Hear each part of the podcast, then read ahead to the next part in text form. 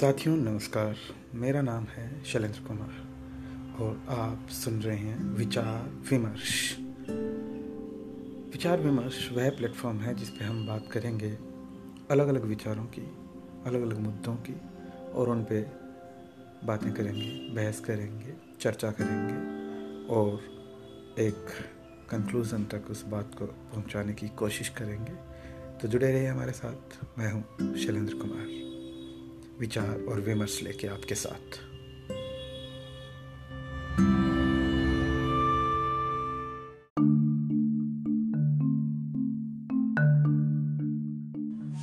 नमस्कार साथियों, मैं हाजिर हूँ आपकी सेवा में लेके विचार और विमर्श। विचार और विमर्श का आज का मुद्दा है कोरोना वायरस।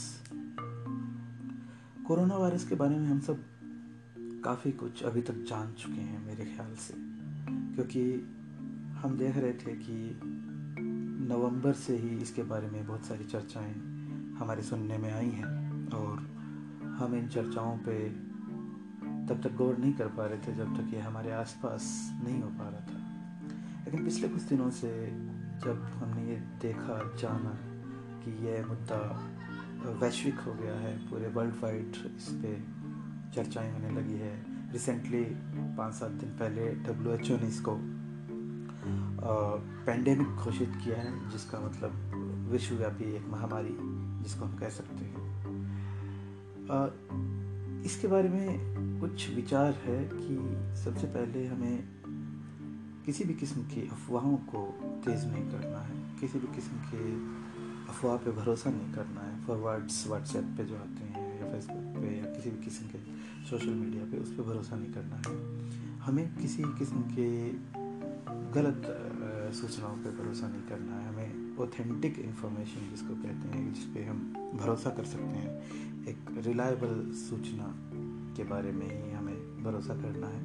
जैसे कि संस्था वर्ल्ड हेल्थ ऑर्गेनाइजेशन जो कि वर्ल्ड लेवल पे एक बड़ा ऑर्गेनाइजेशन है, जो गाइडलाइन देता है पूरे विश्व को किसी भी किस्म की बीमारियों के बारे में। तो कोरोना वायरस जो है, उसके बारे में अगर आपको इन्फॉर्मेशन चाहिए तो आप ज़रूर विज़िट करें या इस तरीके की कोई और संस्थाएँ हैं जिनको विज़िट करें, जिनकी वेबसाइट पे जाएँ या फिर आप किसी अलग तरीके से उन पे, उस उस सोर्स से आई सूचना पे भरोसा कर सकते हैं।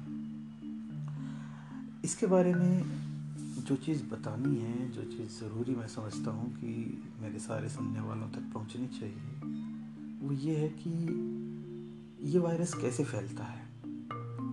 ये वायरस कंटामिनेशन से फैलता है। जैसे कंटामिनेशन का मतलब होता है कि अगर आप किसी के हाथ को छूते हैं या किसी के आ, किसी चीज़ को छूते हैं जिसके ज़रिए वो आपके मुँह नाक आँख कान किसी के ज़रिए वो अगर आपके शरीर के अंदर प्रवेश कर जाए और फिर उससे आपको तकलीफ़ें होने लगती है जैसे आपको खांसी आती है आपको सांस लेने में तकलीफ़ होती है और आपको अलग अलग तरीके की कुछ कोल्ड एंड कफ जैसे सिम्टम्स आते हैं।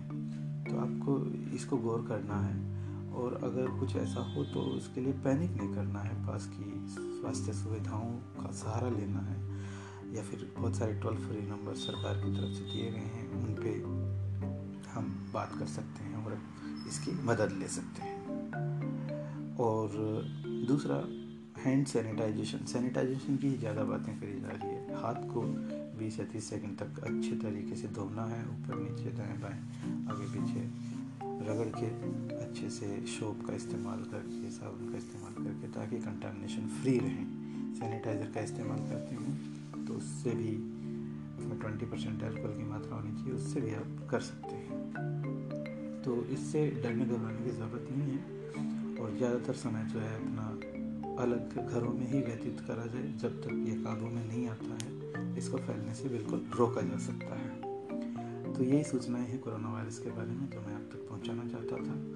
और आप अपना ख्याल रखें, ध्यान रखें, सेहत को अच्छे से एकदम संभाल के रहिए।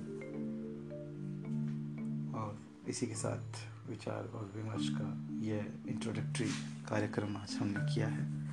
इसके बारे में अगर आप हम कुछ कहना चाहें, बताना चाहें तो आप हमें इसी के नीचे दिए गए मेल एड्रेस पे या फिर फेसबुक के ज़रिए हमें बताइए कैसा लगा आपको और किस तरीके के कार्यक्रम आप सुनना चाहते हैं। धन्यवाद। मैं शैलेंद्र कुमार, विचार और विमर्श लेके आप सबके बीच।